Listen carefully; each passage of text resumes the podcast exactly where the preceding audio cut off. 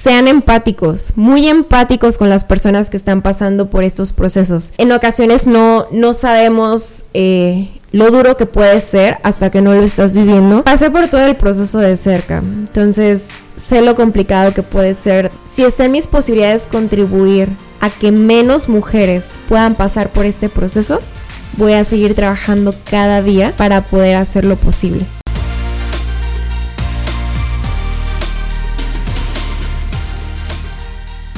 Hola, hola, bienvenidos a un episodio más de Esto es para ti podcast. El día de hoy tenemos a una invitada de honor, una persona que se dedica a promover un tema muy especial y muy necesario dar a conocer, que es el tema de la salud. Y este episodio va dirigido a todas las personas, pero especialmente a aquellas mujeres que estén pasando por un proceso de cáncer de mama y aquellas personas que estén acompañando a alguien cercano en esta etapa eh, que sé que es muy, muy difícil. Es un episodio que considero muy importante, eh, habla sobre la salud femenina y aparte sobre la importancia y, y, el poder que tiene el nosotros estar para esas personas cuando están pasando por una enfermedad tan difícil como el tema del cáncer.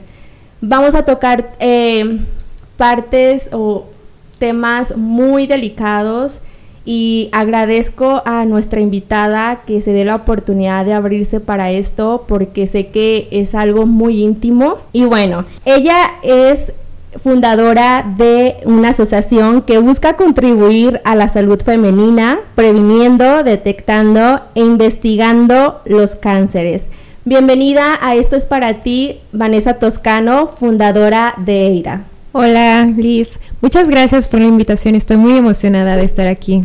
Gracias a ti por acompañarnos, de verdad que es un placer tenerte aquí. Hoy justamente estaba publicando en mi cuenta de Instagram acerca de tu visita y bueno, por ahí surgieron muchísimas preguntas, muchísimas dudas acerca de este tema.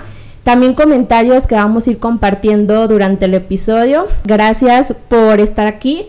Y vamos a empezar con eh, cómo fue que tú decidiste crear esta fundación EIRA. Bueno, para quienes todavía no han escuchado de nosotros, les voy platicando un poquito. Eh, EIRA Movimiento Rosa, Asociación Civil, es una organización sin fines de lucro, justamente en, donde trabajamos por el tema de prevención y detección oportuna de cáncer en la mujer, especialmente cáncer de mama y cáncer cérvico-uterino. Eh, comenzamos a trabajar nosotros desde el año 2017 y la razón fue justo que mi mamá fue diagnosticada con, con cáncer de mama. Eh, a ella la diagnostican aproximadamente en junio de, del año 2017, empieza todo su proceso y justo en, esa búsqueda de, combatir como ese dolor o esa frustración en la que eh, tanto como familia, pero de manera personal también estábamos sintiendo, eh, nace la iniciativa de poder contribuir a, la salud. En ese entonces, 17 años, yo estaba cursando, si mal lo recuerdo, el tercer semestre de, de bachillerato. Entonces lo que yo podía hacer a mi alcance eran cosas pequeñas. En ese entonces recuerdo que se generó una campaña bajo el nombre de Manos Rosas en el cual el objetivo inicial era poder concientizar a la población femenina únicamente de Zapotlán el Grande sobre la importancia de que se hicieran sus chequeos rutinarios eh, y de esa manera pues prevenir el cáncer de mama o en su caso poder tener detecciones oportunas.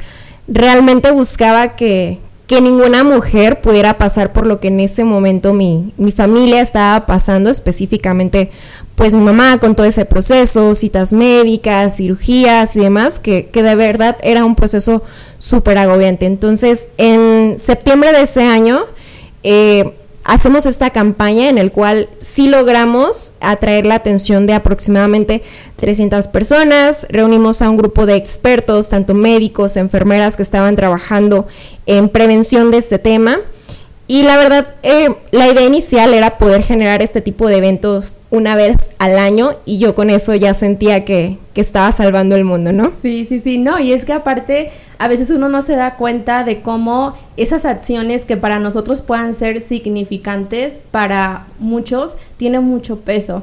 Entonces tal vez tú empiezas con esa intención de hacerlo un año y, para eso es como, como dicen, darte por bien servido, pero después todo cambió. Justamente. Eh, después de, ese primer evento y la respuesta que, comenzamos a tener, eh, hubo muchas personas que se acercaron a mí diciendo, ¿y, ¿y qué sigue? ¿Qué más vas a hacer? Y la verdad fue en un inicio súper complicado porque yo no esperaba nada de lo que era estar realizando en este momento. O sea, nada de esto lo, lo planeo, lo visualicé a conciencia en aquel entonces. O sea, yo solo quería hacer estos foros de prevención y ya. Sin embargo, eventualmente y conforme el recibimiento que tuvimos por parte de la población, bueno, pues empezamos a evolucionar con, con actividades. Eh, posteriormente hicimos eh, carreras justamente de recaudación de fondos y esos fondos los donábamos a, pacientes oncológicos para contribuir un poco a, su proceso de, tratamiento y demás. Pero justamente en el año 2019 fue uno de los más importantes para la organización porque evolucionamos totalmente a lo que la organización es hoy en día. Eh, contamos con cinco programas activos que nos permiten contribuir a nuestro objeto social, pero hay uno en particular que es el que nos ha permitido impactar la vida de miles de mujeres, que es el de tamizaje, prevención y detección oportuna de, cáncer de mami cérvico-uterino.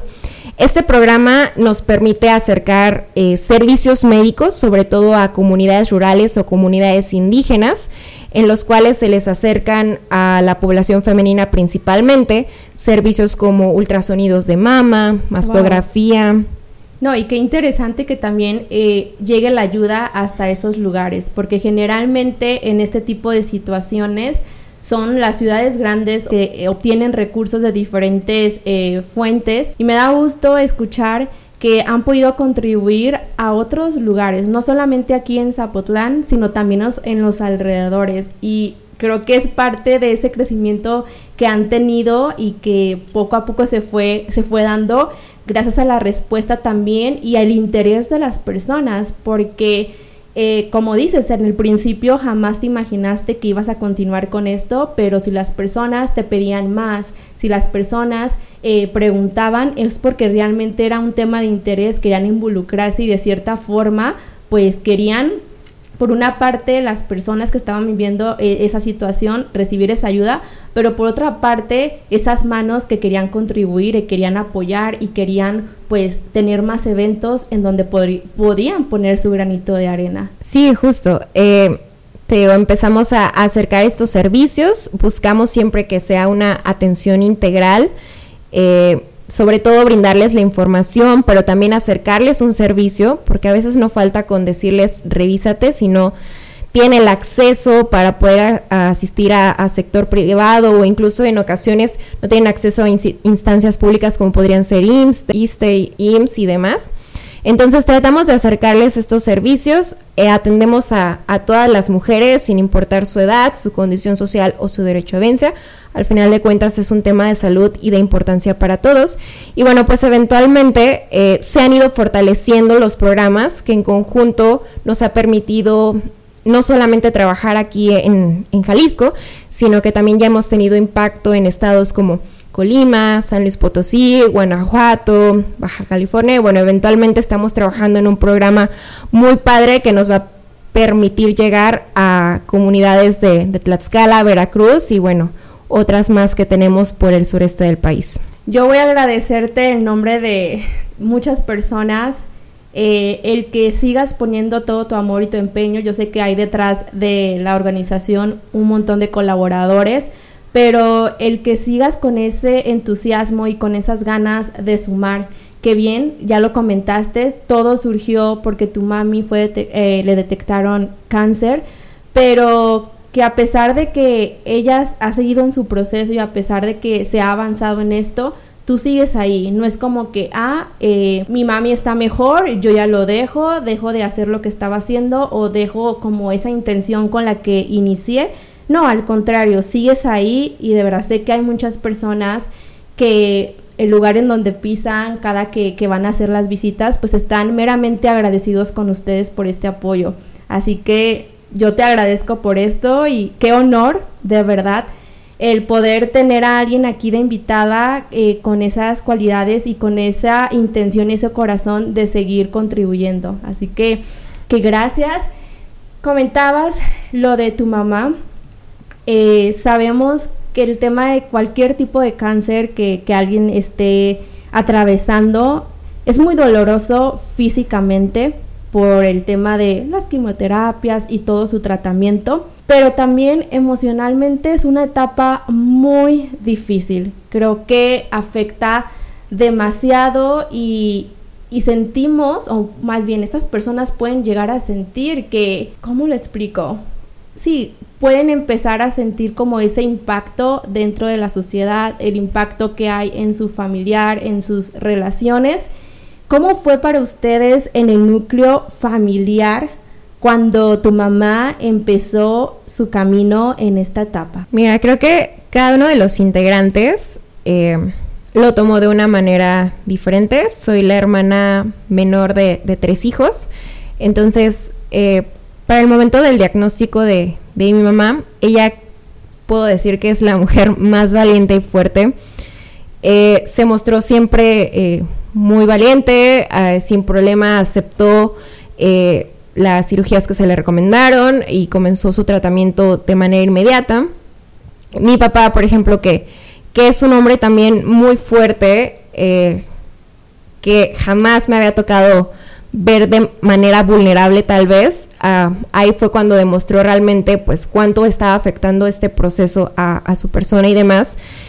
de manera personal te puedo decir que realmente fue un golpe muy duro. Siempre fui la, la persona, o en este caso la adolescente, que había escuchado durante años que hablaban de tema de cáncer de mama, pero jamás me había detenido con detenimiento a prestar atención a qué era la enfermedad, eh, qué podía pasar, ni demás. O sea, para mí mi mamá era una mujer súper sana, mi familia era súper sana, entonces, o sea, no estaba en mi radar de ninguna manera que pudiera pasarle eso a un integrante de mi familia y menos que fuera alguien tan cercano e importante como, como es mi mamá. Entonces, en el momento en que nos damos cuenta de, del diagnóstico, de manera personal sí fue un golpe muy, muy duro. En ocasiones lo, lo he dicho en pláticas, es como si la vida me hubiera dado una cachetada en la cara y me dijera, a ver, reacciona, esto le puede pasar a, a cualquier persona, no importa en qué actividad se desempeñe, qué carrera profesional tenga.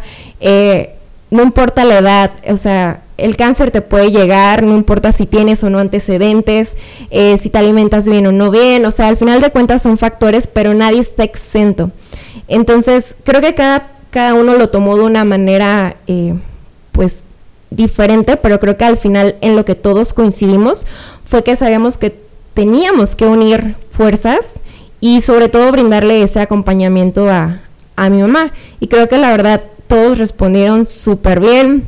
Este, mi papá súper admirable, me ha tocado ver en este momento eh, trabajando desde era infinidad de, historias, eh, incluso parejas que, se separan, este, esposos que no acompañan a, la paciente en este proceso, hijos que, se hacen... Eh, que se alejan, vaya, del núcleo familiar cuando, cuando pasan este tipo de situaciones. Y la verdad es que mis hermanos, mi papá, súper admirables, todos dispuestos siempre a, contribuir, a apoyar. Y bueno, mi mamá, te digo, la mujer más valiente que, que conozco. Wow. Creo que de cierta forma ese apapacho, ese cariño de los demás, de cierta manera les da una fortaleza a las personas que están viviendo este tipo de situaciones y es súper importante ese acompañamiento, ese amor, ese vamos, tú puedes, no necesariamente con la intención de que ah, vivan su, su proceso de, de, una manera donde eh, piensen que no está pasando nada, porque claro que están viviendo algo muy difícil, pero sí desde esa intención de hacerles sus días más amenos, de hacerles ese proceso menos, menos doloroso eh, porque si de por sí, o sea, físicamente duele, entonces imagínate emocionalmente.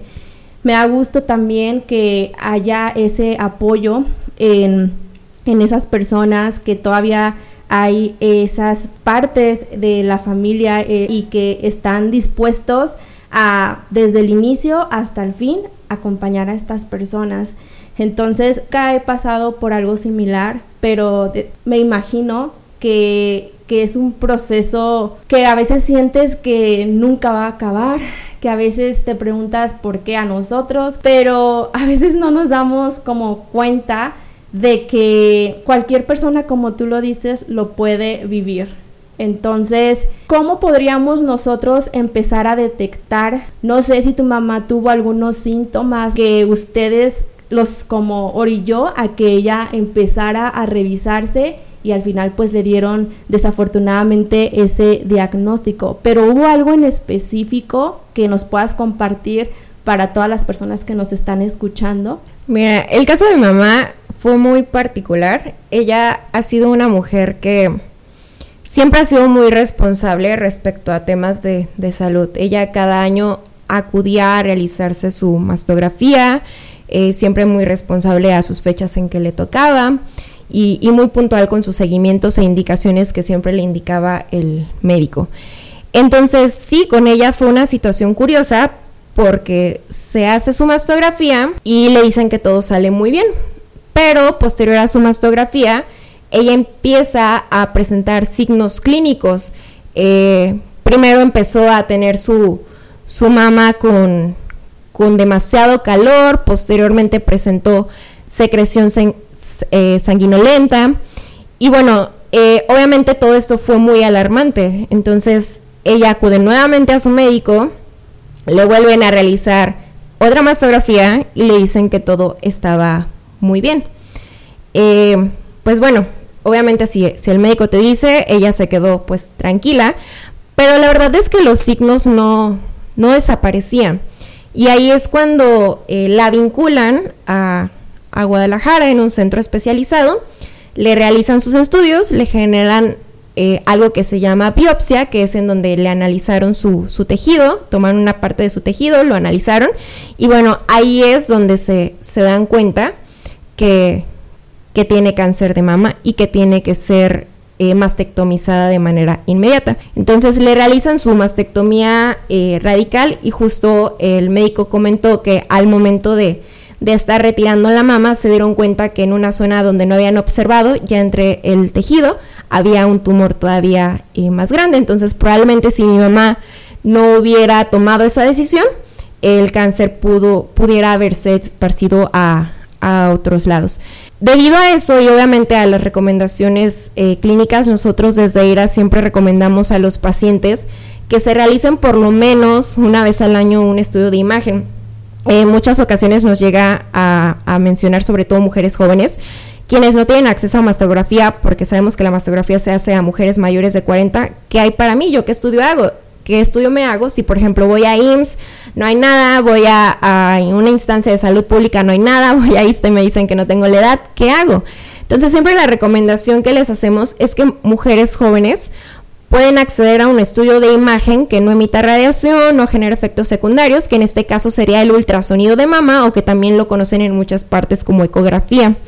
Este estudio les va a permitir que pues eh, tengan un, estudio que les va a decir el estado actual de la salud de, sus pechos, pero sobre todo también conocer nuestro cuerpo, o sea, eh, autoexplorarnos, saber eh, qué forma tienen nuestros pechos. Siempre les decimos, eh, incluso si tiene lunares, si hay pecas, el color de tu pezón, conocer todas esas características de tu cuerpo es súper importante, porque el día que hay algún cambio, lo vas a poder notar de una manera eh, pues fácilmente. Creo que en ocasiones caemos en el tema de de que, ah, es que eh, tengo pechos pequeños o tengo pechos muy grandes o, o, mis mamas están caídas o tengo un lunar y no me gusta o creo que nos ponemos siempre miles de defectos a nuestro cuerpo cuando realmente pues nuestro cuerpo es maravilloso y hace cosas extraordinarias y tenemos que aprender a, a quererlo muchísimo. Y justamente por eso pues tenemos que encontrar esas maneras o medios por los cuales podemos pues cuidarlo y, y por lo tanto también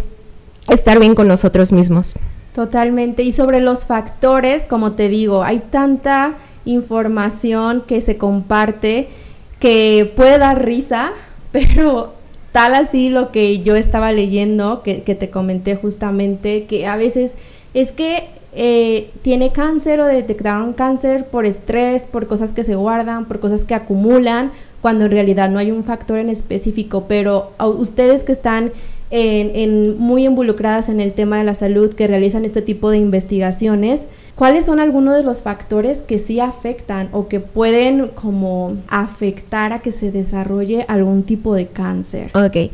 Tenemos dos tipos de, de factores. Uno son los que nosotros no podemos cambiar, que son, por ejemplo, eh, la herencia. Eh, por ejemplo, en mi caso, que mi mamá es un, es un paciente oncológico en remisión, yo tengo un factor de riesgo que es tener la probabilidad de desarrollar cáncer de mama en mi etapa adulta. Eso no me lo asegura, no me, no me dice que, voy a tener, pero es un factor de riesgo y eso yo no lo puedo cambiar. Eh, están, por ejemplo, los factores de riesgo como las mutaciones en genes. Esos tampoco los podemos cambiar porque es algo que que viene ya en nuestro cuerpo, en nuestros genes, pero hay factores que sí están en nuestras manos y que nosotros sí podemos de alguna manera contribuir al cuidado de nuestro cuerpo. Eh, empezando por el tema de, la alimentación, que es súper importante. Un paciente que tiene sobrepeso o que tiene obesidad tiene un factor de riesgo para, para desarrollar cáncer y no solamente cáncer, sino otras enfermedades como podrían ser diabetes, hipertensión, enfermedades cardiovasculares, etcétera. Entonces el tema de la alimentación es algo que, que 100% nosotros podemos, ajá, y podemos cuidar. El hacer ejercicio también es súper importante.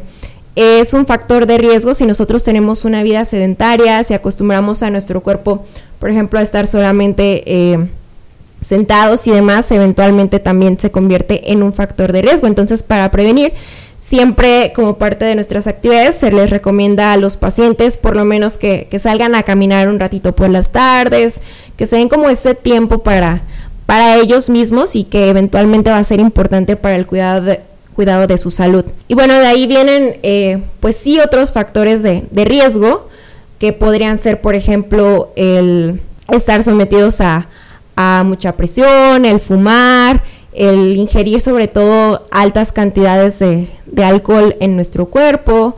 Eh, por ejemplo, si nosotros ya anteriormente fuimos sometidos a, radiación, también puede convertirse en un, en un factor de, riesgo. Y ojo ahí, que, que, al decir radiación no me refiero al microondas, creo que se tiene ese tabú de que, ah, si uso microondas, este, puedo desarrollar cáncer. No, no, no. Por radiación me refiero que en ocasiones eh, de niños o adolescentes eh, ya estuvimos sometidos a algún tratamiento como podría ser eh, a lo mejor alguna radio o que se nos tuvieron que hacer estudios de manera constante en los cuales pues sí estuvimos en contacto con cierto nivel o grado de, radiación y demás. Entonces eso eventualmente se puede convertir en un factor de, de riesgo. Pero lo que nosotros 100% podemos controlar para cuidar de nuestra salud es el mantener activo nuestro cuerpo y el darle los nutrientes y, demás necesarios. Sí, claro. Ya hablamos de los factores de riesgo, ya también hablamos de qué forma podemos prevenirlo. Me gustaría que comentaras acerca del acompañamiento que lo tocamos desde un principio, pero para las personas que tienen algún familiar, algún conocido que le están acompañando en, este momento, ¿qué son aquellos aspectos que pueden ayudar a hacer de este proceso un proceso eh, menos difícil, menos cansado, menos pesado, porque es la realidad. O sea, la realidad es que no se vive de manera como se viven otras enfermedades con menor impacto en nuestro cuerpo. Entonces, ¿cuáles son algunas ah, cosas, factores que pueden ayudar y que pueden sumar a las personas que están viviendo este proceso desde el enfoque de yo como acompañante? ¿Qué puedo hacer por esas personas? Mi caso es diferente a otros casos, entonces probablemente lo que a mí me funcionó no les pueda funcionar a, todos. Ajá, cada caso es, es único y diferente. Sin embargo, como acompañantes de, de pacientes 100% es importante darles su espacio, pero hacerles saber que, estamos aquí para lo que ellos necesitan.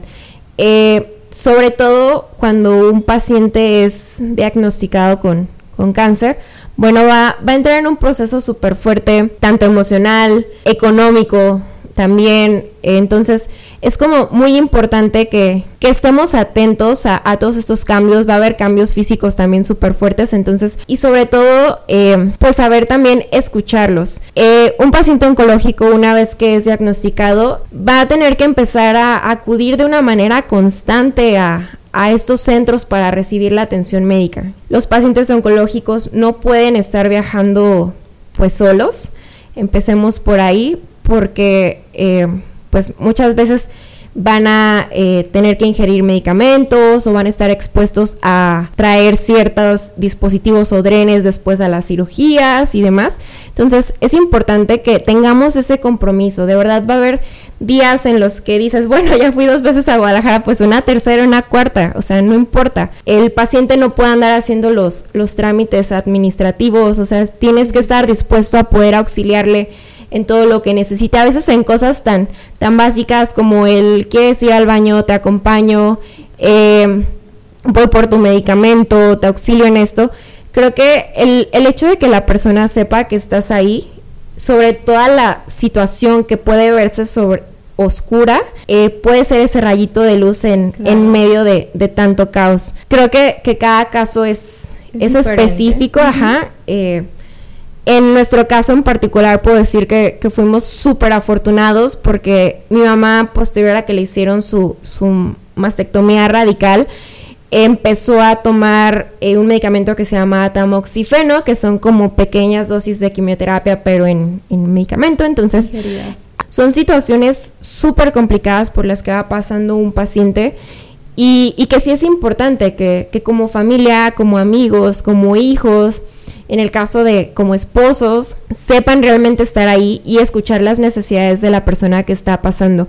Creo que, que ellos particularmente pasan por un proceso emocional súper complejo. Podríamos, no sé si es la manera correcta de compararlo como con un duelo de que, ok, primero van asimilando la situación, lo aceptan, lo hacen consciente, y dicen, ok, ok, ya, ya acepté que tengo esto, muchos eh, se llenan de energía y dicen, ok, sí, lo voy a dar todo y, voy a salir de esta.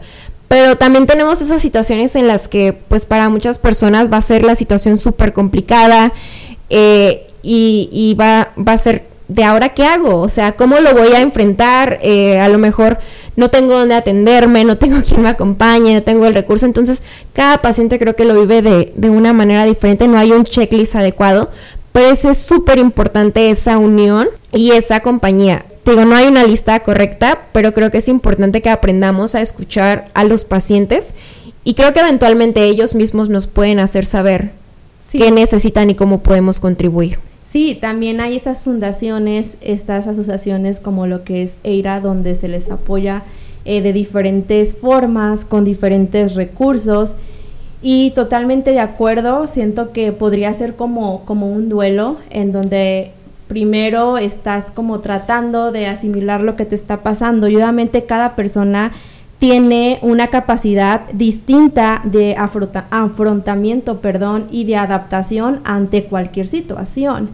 Entonces, el hecho de que uno esté ahí creo que puede sumar porque se vienen los gastos, eh, el factor económico, se viene también el tema social.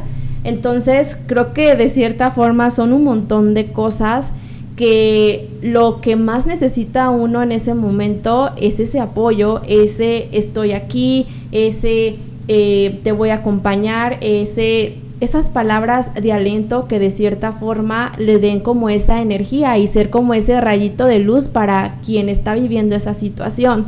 Una de las preguntas que nos hacían en Instagram es, Lisbeth, ¿qué cosas eh, sí y qué cosas no podemos comentarles a esas personas? ¿A qué voy con esto?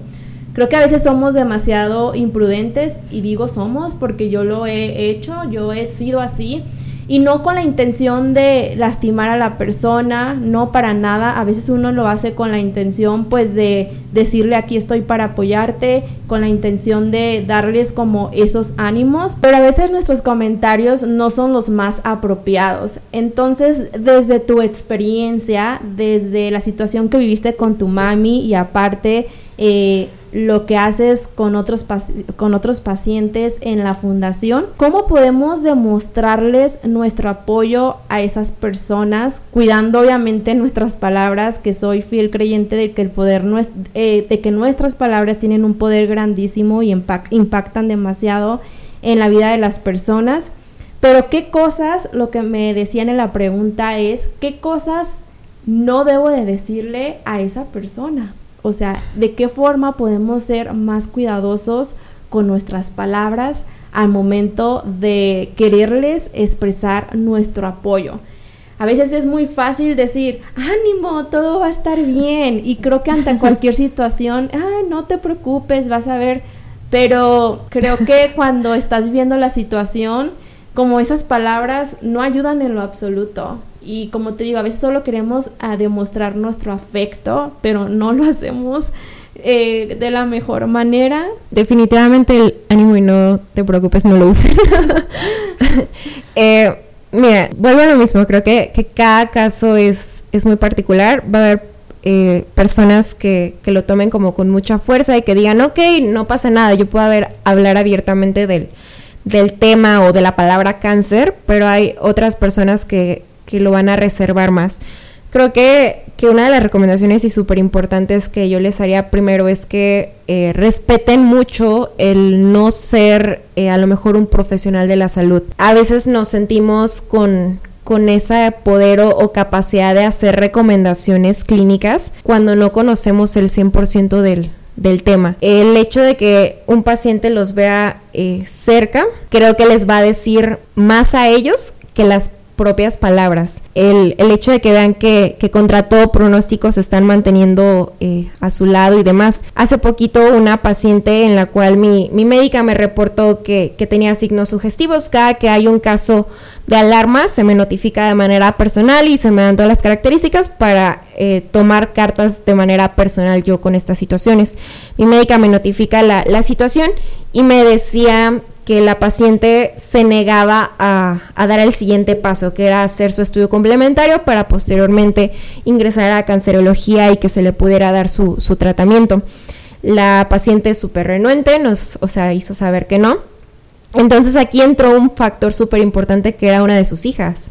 O sea, eh, tuvimos que plantearle la, situación y solicitar, eh, pues obviamente su, su apoyo y su auxilio para que pues ella siendo una familiar cercana pudiera hablar eh, pues obviamente con, con su mamá, este, le, le, mostrara a lo mejor desde otro punto u otra perspectiva las posibilidades y las opciones que había, porque de pronto también eh, escuchan la palabra cáncer o personal médico y, y de pronto suele ser el tema más abrumador. Sí, es como súper frustrante. Sí, entonces... negativo.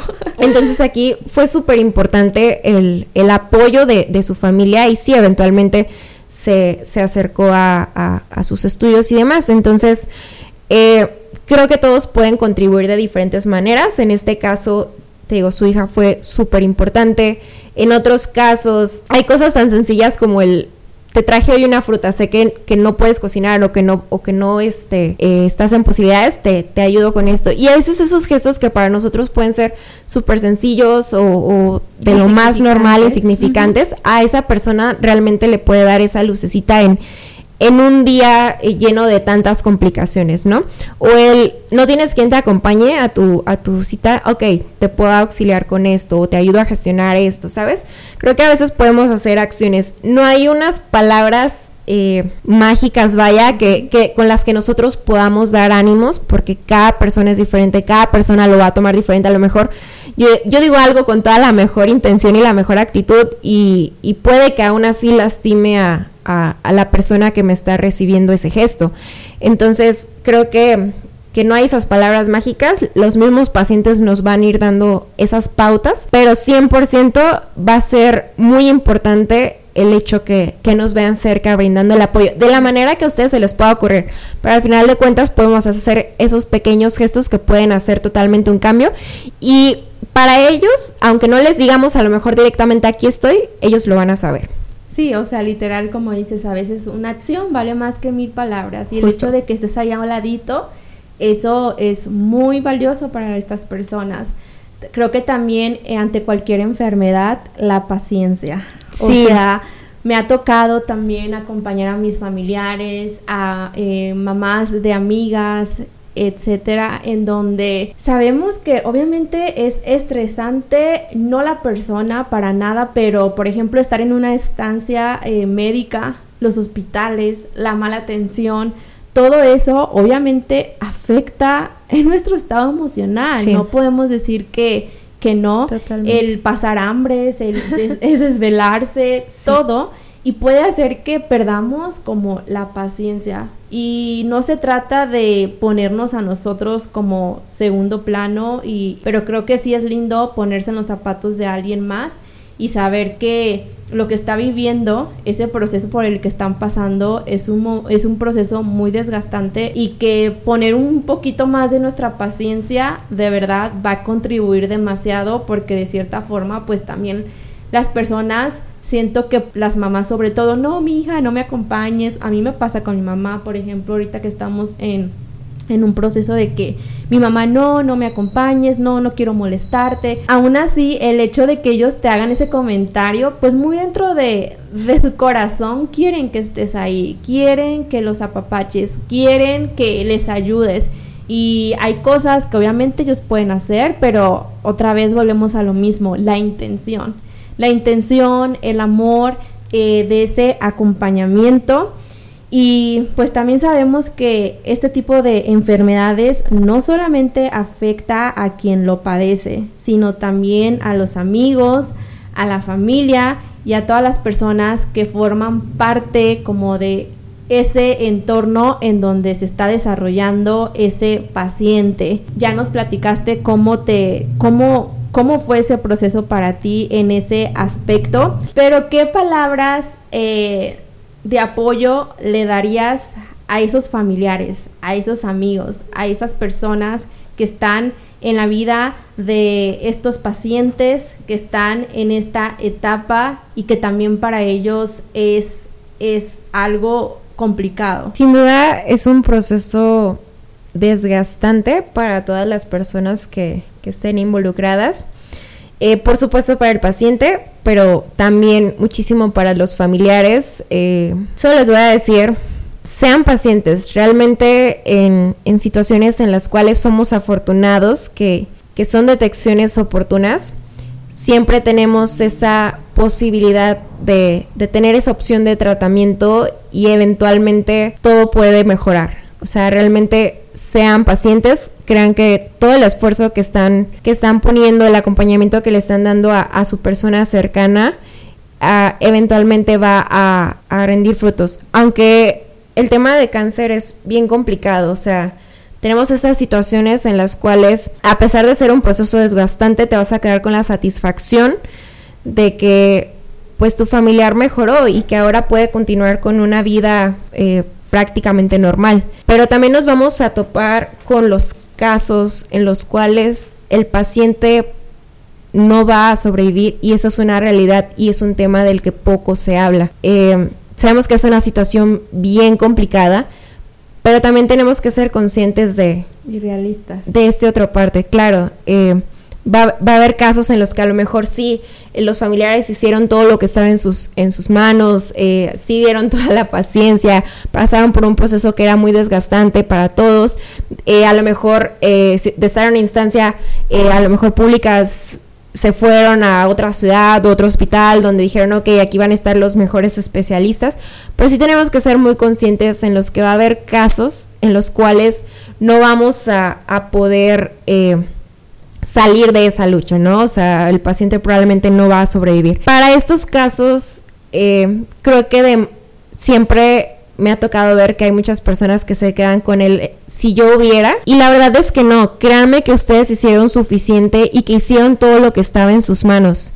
y creo que deben de quedarse con eso, de que acompañaron a su familiar, a su persona cercana tanto como les fue posible e hicieron todo lo que pudieron. Al final de cuentas, no, no somos, eh, pues todos médicos, no, no somos Dios para decir tú sí, tú no. Creo que, que nos enfrentamos a situaciones de pronto bien complicadas, entonces como familiares no tienen que de pronto incluso sentirse con, con esa culpa de, sí, claro, de, de, pude haber hecho más. No, créanme que, que hicieron todo lo que pudieron eh, y que estaba en sus manos y tienen que quedarse con esa satisfacción. En ocasiones tienen que, que poner una balanza y también comprender. Hay, hay ocasiones en las que eh, ya se sabe por indicación médica que el paciente pues va a tener a lo mejor eh, días complicados, ajá, y en ocasiones los mismos médicos hacen las recomendaciones de que el familiar, eh, eh perdón, el paciente, ajá, incluso pueda abandonar el hospital para eh, tener los últimos días como tranquilos en casa y demás. Y también está por otro lado que eh, esos familiares que, que, dicen, no, no, no, o sea, vamos a seguir haciendo todo lo, lo, posible, si se puede y demás. Entonces creo que sí es importante que sea cualquiera de las dos situaciones, seamos muy conscientes y seamos muy realistas. Va a haber casos en los que afortunadamente eh, los médicos, la ciencia, eh, todos los medios por los que ustedes deseen intentar, nos van a dar resultados positivos, que, nuestro familiar afortunadamente va a seguir bien de salud, va a recuperar su vida y demás, pero también tenemos que ser muy conscientes que va a haber situaciones en las que desafortunadamente no va a ser así.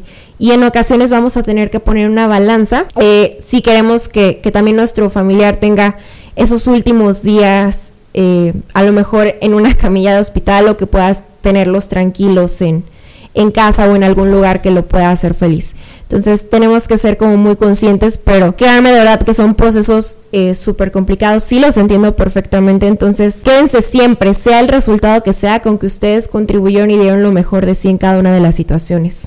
Sí, ¿cómo fue para ustedes, o sea, para ti, desde tu experiencia con el tema de tu mami, cuando les daban noticia a los doctores, el sentirse frustrados de que, claro, eh, desde un punto realista, a veces no hay ese avance, a veces las cosas se complican y a pesar de todos los recursos que se hay, está la otra parte que me alegra que te hayas abierto a hablar porque es la realidad y tenemos que ver desde los dos lados. Este, pero ¿cómo, ¿cómo fue ese proceso para ustedes cuando les daban diagnósticos y diagnósticos durante todo el tratamiento? Wow.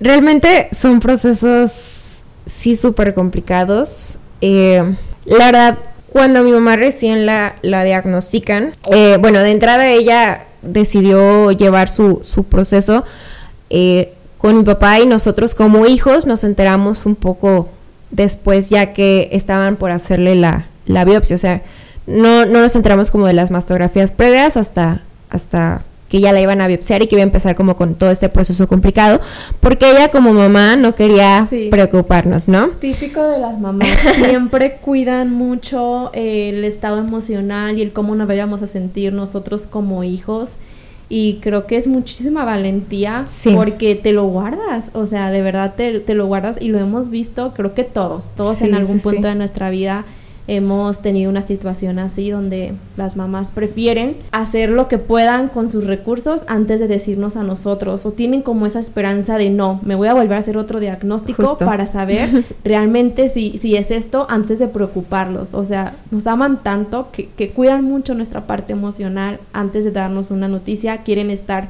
100% seguras de que es lo que están viviendo. Sí, justo. Entonces, tal cual eso hizo ella, o sea, nosotros nos eh, enteramos del proceso hasta que le iban a, a realizar su biopsia. Eh, de ahí todo, todo está bien. Mi papá obviamente la, la, acompañaba como en ese proceso.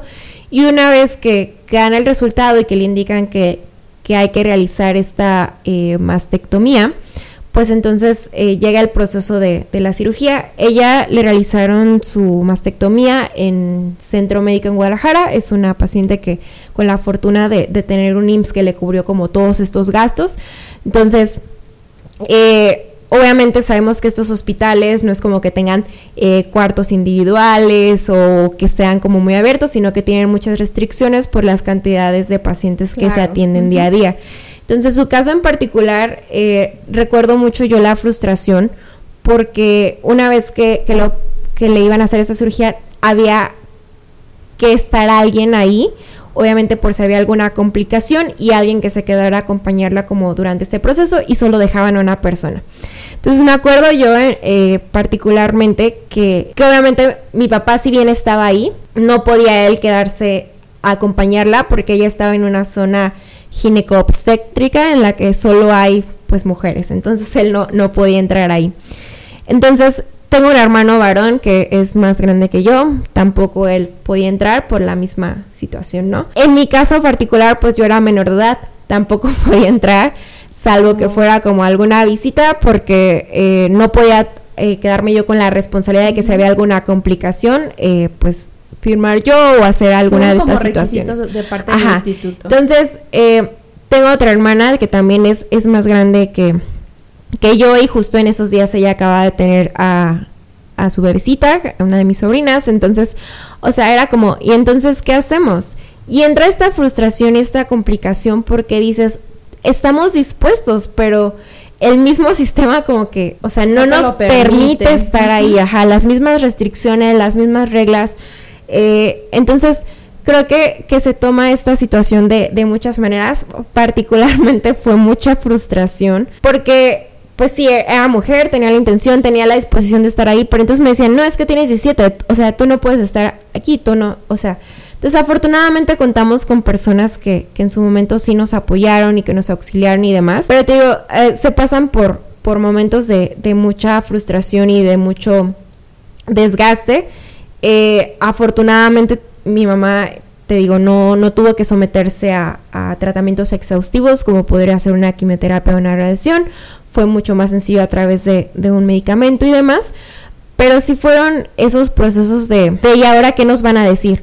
Le estuvieron haciendo estudios, eh, primero acudía cada como tres días, posterior a su cirugía para ver cómo iba evolucionando el, el DREN, este, posteriormente le volvieron a hacer estudios para ver qué tratamiento era el que se le iba a indicar. Una vez que se le indicó su tratamiento, bueno, pues había que acudir cada mes para recoger los, los medicamentos, cada N cantidad de tiempo a, que se, se le sigan haciendo sus revisiones, se le siguieran haciendo mastografías, se le sigan haciendo análisis para ver cómo iba evolucionando todo. Entonces era un constante de, ¿y ahora qué te dijeron? ¿Y cómo va todo? Y a ver tus estudios, ¿quieres que, que que vayamos como con otro médico o que una segunda opinión, una tercera opinión. Y de verdad era como muy frustrante cada vez estar esperando un, resultado. Eventualmente los estudios se los comenzaron a hacer ya no cada cierta cantidad de días, sino que empezaron a hacer cada dos o tres meses. Conforme fue evolucionando el proceso, cada seis meses. Entonces, para nosotros esas eran como súper buenas noticias. el saber que, que, ya se estaban aplazando la cantidad de estudios y, los tiempos en los que se lo hacían, porque eso quería decir que como paciente estaba evolucionando muy bien. Y eventualmente, eh, justamente este año, le realizaron su, su mastografía hace algunos meses, le hicieron sus estudios rutinarios de seguimiento y bueno, pues eh, nos dieron la gran noticia de que pues estaba libre de, cáncer, entonces sus estudios de seguimiento ya se los comenzaron a programar ahora sí cada año. Y entonces es, ese es un proceso y eso es algo bien importante de comentar, que un paciente oncológico pues siempre va a tener que estar en seguimiento, o sea, aunque te digan ya estás bien de, de, salud, este, ya no se ve ningún tumor, tu, tus mamás está bien o cualquier parte de tu cuerpo en la que puedas haber tenido esta enfermedad, perdón que te interrumpa. Este, de hecho, era una de las preguntas que nos hicieron. Hay un diagnóstico final donde dicen ya está libre, ya estás libre de cáncer, ya no necesitas hacer ninguna, seguir ningún tipo de tratamiento. O a pesar de que exista como ese diagnóstico, esa noticia que muchos están esperando, debe haber un chequeo constante. O sea, ¿cómo es la vida después de? En cuanto a médica, y bueno, ahorita hablamos eh, de la vida ya como, como rutina, ¿no? El, volverse a involucrar a la parte social y después del diagnóstico donde se dice que ya no tienes ningún tipo de cáncer, ¿se sigue con constante eh, chequeo? ¿Qué sucede? Sí, tienen que mantenerse en un constante eh, seguimiento a lo mejor ya no van a tener que hacerse los estudios tan frecuentemente, a lo mejor en lugar de hacerlo eh, lo que te decía, la situación de, mi mamá, cada eh, tres o seis meses ya se van a aplazar a, a cada año, a lo mejor como máximo cada dos, pero un paciente oncológico siempre, siempre tiene el riesgo de que el cáncer pueda, pueda regresar. O sea, ese, es, ese es un tema como súper importante y que también tienen que tenerlo muy consciente. Ajá, eh, siempre puede regresar. ¿Cómo podemos prevenir eso? Bueno, que no abandonen el protocolo. Nos ha pasado nosotros desde ir a ver muchas situaciones en las que se les está dando un seguimiento a lo mejor en cancerología y entonces les dicen, eh, está bien, ya tú tu siguiente cita es dentro de un año y entonces el paciente dice, ah, está bien, yo me siento bien, el médico me dijo que ya estoy bien y deciden ya no, no regresar a su seguimiento. Entonces sí es importante que, que si te dan la cita en un año, en dos años, lo tengas muy presente y que sí acudas a tus revisiones. ¿Qué te llevas tú de todo este proceso que vivieron, que te tocó muy de cerca acompañar a tu mami y sobre todo que ahorita lo estás viviendo porque en la fundación te toca eh, contactar, te toca eh, estar ahí para esas personas, para esos pacientes que sabemos que no solamente en EIRA les brindan ese apoyo económico, eh, eh no solamente hay como ese, ese recurso este, para dirigir a las personas hacia las instituciones en donde ellos pueden solicitar los apoyos, sino también esa parte psicológica. Pero, ¿qué te llevas tú de todo este proceso? ¿Qué, qué es lo que aprendiste? ¿Qué te dejó? Puedo decir que, que todo es aprendizaje y evolución. Era nace justamente por, por esta situación complicada, eh, frustrante, difícil, desgastante, todo lo, o sea, los adjetivos que ustedes les quieran eh, poner, pero creo que eventualmente sí nos llevó a, a generar cosas asombrosas.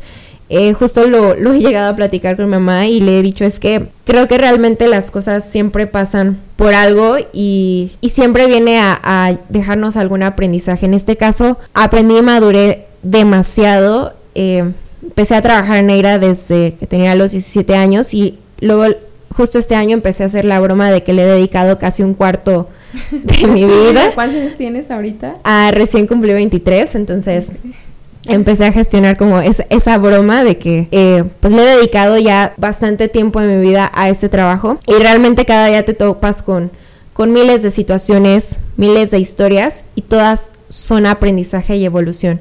Realmente antes de toda esta situación mi vida yo la tenía plasmada de una manera totalmente diferente, o sea, uh, recuerdo perfectamente que que iba a estudiar yo en una institución eh, privada, seguramente estaría en este momento en algún laboratorio trabajando en alguna carrera científica.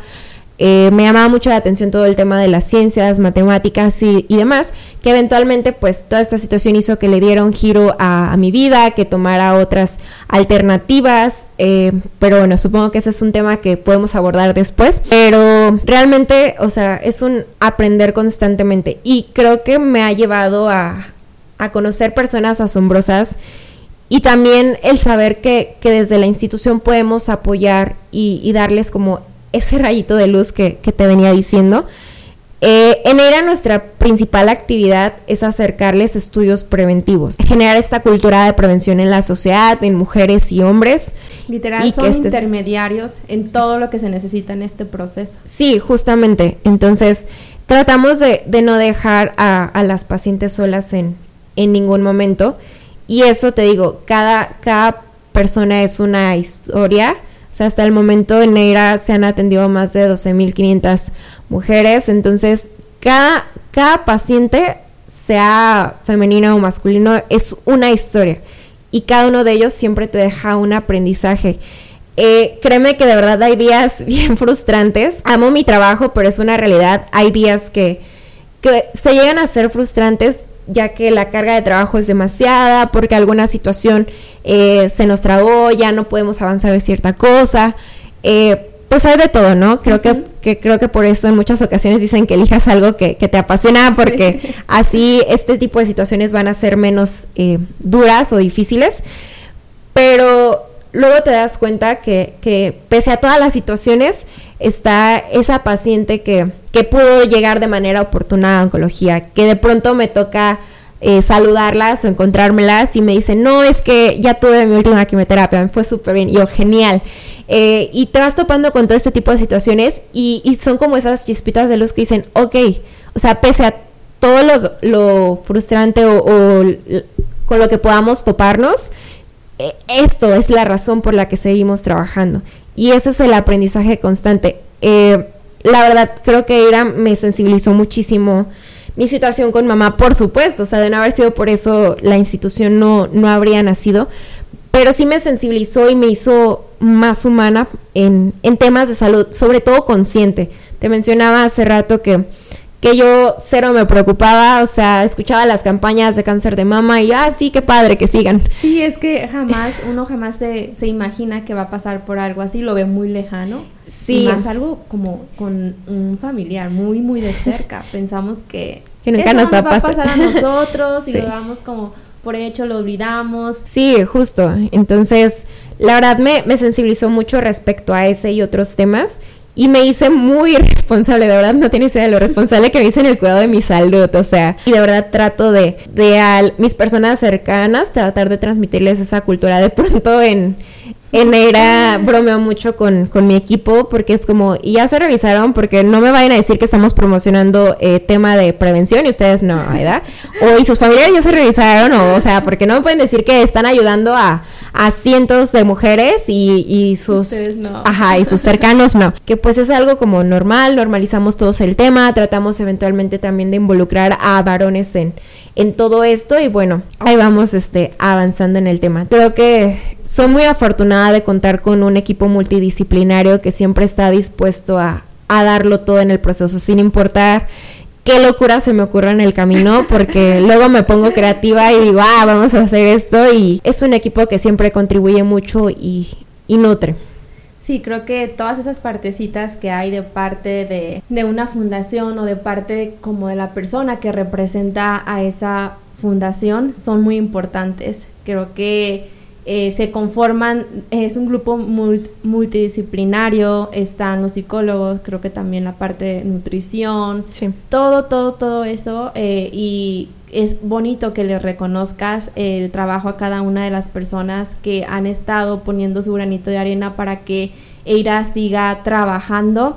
Y creo que no se necesita pasar por una situación difícil, eh, tener un, un, familiar cercano que tenga este tipo de enfermedades, pero creo que es una oportunidad para hacerle la invitación a todas las personas a que uno el tema de revisión, de la cultura de estarnos eh, revisando de manera constante y más cuando se tienen esos recursos.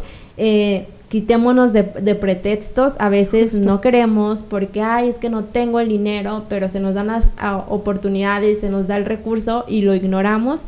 Pero también la otra parte de apoyar a cada una de las personas que están pasando por eso, si tienes a alguien cercano, y también de sumarte a todas las actividades que, que, realizan este tipo de organizaciones, porque como bien lo dices, detrás de cada persona hay una historia, hay una batalla y es padre ver que más se suman, es padre ver que otros, que a otros les importas de cierta forma y que tienes esas ganas de contribuir de la manera que puedas. A veces no necesariamente tiene que ser económica, pero hablando en el acompañamiento, esa cercanía, ese amor, ese tipo de acciones que puedes tú hacer por alguien, más, por alguien más, dice mucho. El, el por ejemplo, eh, no sé si es el caso de, de Eira, cuando necesitan voluntariados, el hecho de estar ahí, el hecho de que con tu profesión tú puedas contribuir o con tu experiencia puedas contribuir a esa, a esa vida, a ese proceso de alguien, creo que es maravilloso y es un impacto muy grande. Al inicio del podcast hablábamos que no nos damos cuenta cómo nuestras acciones, que pueden ser insignificantes para nosotros, pueden ser demasiado para otras personas. Entonces, ¿qué es lo que a ustedes les motiva en seguir en seguir en Eira ahora que tu mamá ya está mejor. Eh, hay personas que probablemente, ok, acompañé a esta persona, me involucré en esas actividades porque tenía un familiar cercano que estaba pasando por eso, pero ahora que ya está bien es como que nos alejamos y es completamente válido el hecho de que tú quieras ayudar al final, el ayudar precisamente es como hacerlo desde la libertad y no tiene, no lo veo nada de malo que alguien al final se, se aísle de ese tipo de actividades o el de seguir apoyando cuando alguien de su de cercano termina con su tratamiento, pero tú lo has estado haciendo a pesar de que tu mami ya está mejor, o sea, y te lo aplaudo, te lo reconozco que has estado ahí firme porque siguen esas ganas, sigue eh, esa intención sigue ese objetivo de ayudar a más personas. Entonces, ¿qué es lo que te motiva a ti el seguirlo haciendo? Wow, tocaste muchos puntos importantes, los voy abordando uno en uno. Eh, pasé por todo el proceso de cerca, entonces sé lo complicado que puede ser desde el tema emocional, físico, económico. Entonces, si está en mis posibilidades contribuir a que menos mujeres puedan pasar por este proceso, voy a seguir trabajando cada día para poder hacerlo posible. Entonces, si está en mis posibilidades seguir trabajando para contribuir a acercarles un servicio y transformar la vida de aunque sea una de esas mujeres que atendemos, o sea, creo que para mí es, es suficiente. La verdad, si me preguntan en este momento que si me veo en algunos años todavía trabajando en Neira, la respuesta es sin pensarlo, sí y por supuesto creciendo el proyecto para que podamos transformar la vida de, decenas de mujeres. Tocabas también otro punto y que me pareció súper interesante, que es el tema que, que, todos pueden contribuir desde diferentes áreas y diferentes perspectivas. Y la verdad es que es totalmente cierto.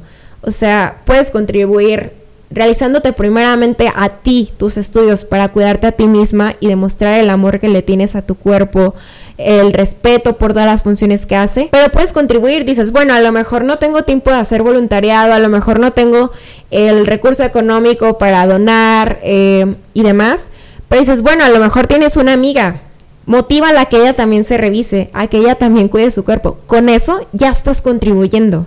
O sea, son acciones que, en muchas ocasiones se consideran insignificantes y que de verdad pueden hacer una transformación gigante. Que bueno, ahora hay personas que dicen, a lo mejor yo sí tengo el tiempo de voluntariado, pues bienvenido seas. O sea, lo que más necesitamos aquí son manos para poder seguir trabajando, haciendo difusión del tema y poder llegar a nuevas comunidades y transformar la vida de personas. Que dicen, bueno, a lo mejor eh, eh, yo no soy experto en salud, pero conozco... Eh, X tema. Perfecto, bienvenido sea. Necesitamos también nutrir de conocimiento a las personas que atendemos. No solamente acercarles un estudio, sino demostrarles que a través de prevención y diferentes alternativas, su vida puede transformarse y por lo tanto puede generarle mejores condiciones a, a sus hijos, a sus familiares y demás. Importante hacerles saber eh, no solamente el tema de que cuiden su salud, sino también empoderarlas y decirles, sí, sí puedes, o sea, lo estás haciendo increíble, eh, vamos a seguir trabajando, nos vamos a seguir viendo y, y, de verdad creo que a veces conectamos con tantas personas o, o conocemos a tantas personas que se nos olvida que incluso una palabra, o sea, puede cambiarles totalmente la realidad, sea para bien o para mal. Tenemos ese poder, ajá.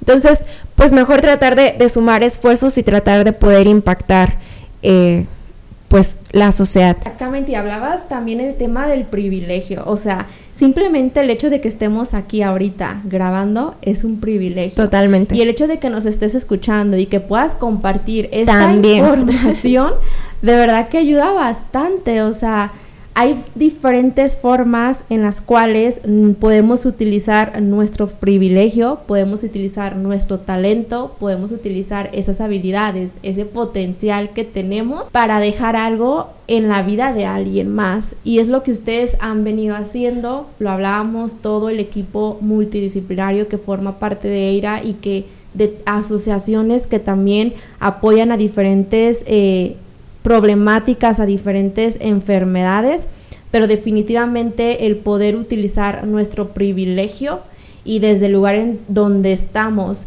poner esa, ese granito de arena cambia bastante las diferentes problemáticas, las diferentes enfermedades y la realidad que se vive en diferentes eh, áreas de, de la sociedad. Entonces, algo que les quieras decir a toda la, comunidad para hacer un llamado a que vayan y se revisen. Algo que me gusta repetir muchísimo y siempre que puedo es que el cáncer es un tema de todos. Entonces, si está en sus posibilidades eh, acudir a revisarse, de verdad háganlo, no lo dejen para después. Nuestra salud es súper importante. Si está en sus posibilidades, motivar a alguien para que lo haga, sea su hermana, eh, su mamá, su amiga, en el caso de los varones, sus novias, sus esposas, sus hijas, de verdad háganlo. Creo que es un tema que, que nos compete a todos y que debemos estar más abiertos y empezar a romper esos tabús. Eh, más vale ir a realizarte un estudio, aunque en ocasiones te dé nervios o te dé pena, que a todos nos da, eh, para que estemos a la vanguardia de nuestra salud, a que después, por miedo o lo que tú quieras, eh, nos den la terrible noticia de que tenemos que empezar con un proceso. Entonces, siempre traten de, de cuidarse, de motivar a otros a que se cuiden y sobre todo sean empáticos, muy empáticos con las personas que están pasando por estos procesos. En ocasiones no, no sabemos eh, lo duro que puede ser hasta que no lo estás viviendo. Entonces, sean muy empáticos, traten de mostrar siempre su apoyo. Y bueno, saben que en ERA siempre podemos estar ahí para brindarles información, acercarles servicios médicos o darles ese acompañamiento si, si ustedes así lo, lo desean y confían en nuestra institución. Pueden encontrar mayor información de nosotros a través de nuestra página de Facebook, que nos encuentran como Era Movimiento Rosa AC, o a través de Instagram eh, o nuestro sitio web oficial. Y de verdad siempre va a estar alguien dispuesto a, responder sus mensajes, sus dudas, sus llamadas para poder eh, ver de qué manera podemos contribuirles. Entonces, de verdad, tengan muy presente que el cáncer es un tema de todos y que al final de cuentas nadie está exento, no importa en qué trabajes, la edad que tengas, si eres hombre o mujer, porque también da el cáncer de mama a hombres. Entonces, de verdad, eh, vamos a juntos empezar a romper esos tabús y cuidar la salud, pues no solamente de nuestros pechos, sino en, en general. Vamos haciendo consciente que, que nuestro cuerpo de verdad es súper maravilloso y nos permite el día a día vivir y realizar cientos de acciones, entonces pues vamos correspondiendo y cuidando de él. Sí, me encanta también que mencionaste para cerrar el tema de la empatía. Empatía y amor hacia todas las personas que están pasando por situaciones así. Eh, una chica me escribió en, en Instagram y me dejó un comentario de seamos empáticos con el hecho de no ver con lástima a las personas que están viviendo esta situación. Nada de pobrecito, pobrecita, nada de, ay, es que, no, no, no, no. Dejemos ese tipo de comentarios, ese tipo de, de forma de comunicarnos con ellos o de verlos y cambiemos nuestra perspectiva y acerquémonos con ellos desde la intención de ayudarlos y desde la intención de que nos vean a nosotros como ese impulso, como esa compañía, como ese amigo, como ese familiar que va a estar ahí para ayudarlo. Hay que verlo como una oportunidad para acercarnos a ellos, como una oportunidad para hacerles saber que estamos para ellos durante todo este proceso y personalmente como una oportunidad que la vida nos está regalando si alguien cercano está viviendo eso para mostrar lo capaces que somos cuando ayudamos, lo capaces que somos cuando ponemos nuestro granito de arena y el impacto que tienen nuestras acciones, nuestro amor y nuestra empatía con los demás ante estas circunstancias. Entonces, gracias por acompañarnos. Yo feliz de abrir este espacio y de recibir a personas que tienen tanto para compartir, que están dispuestas a compartir de sus habilidades, de su talento y con una vocación tan grande como lo haces tú y como lo hace todo tu equipo. Cuando gustes, obviamente esta es tu casa. Yo feliz de que nos vuelvas a acompañar en otro episodio y gracias por todo lo que estás haciendo. Gracias por poner esa semillita y contribuir en el sector salud, en, en esa, en esa parte. Y pues gracias por darte la oportunidad y el espacio y el tiempo de, de visitarnos. Muchas gracias por invitarme, Liz. La verdad la pasé súper a gusto. Creo que fue una plática muy interesante. Y gracias a todos por escucharnos. Nos vemos en el próximo episodio. Bye bye.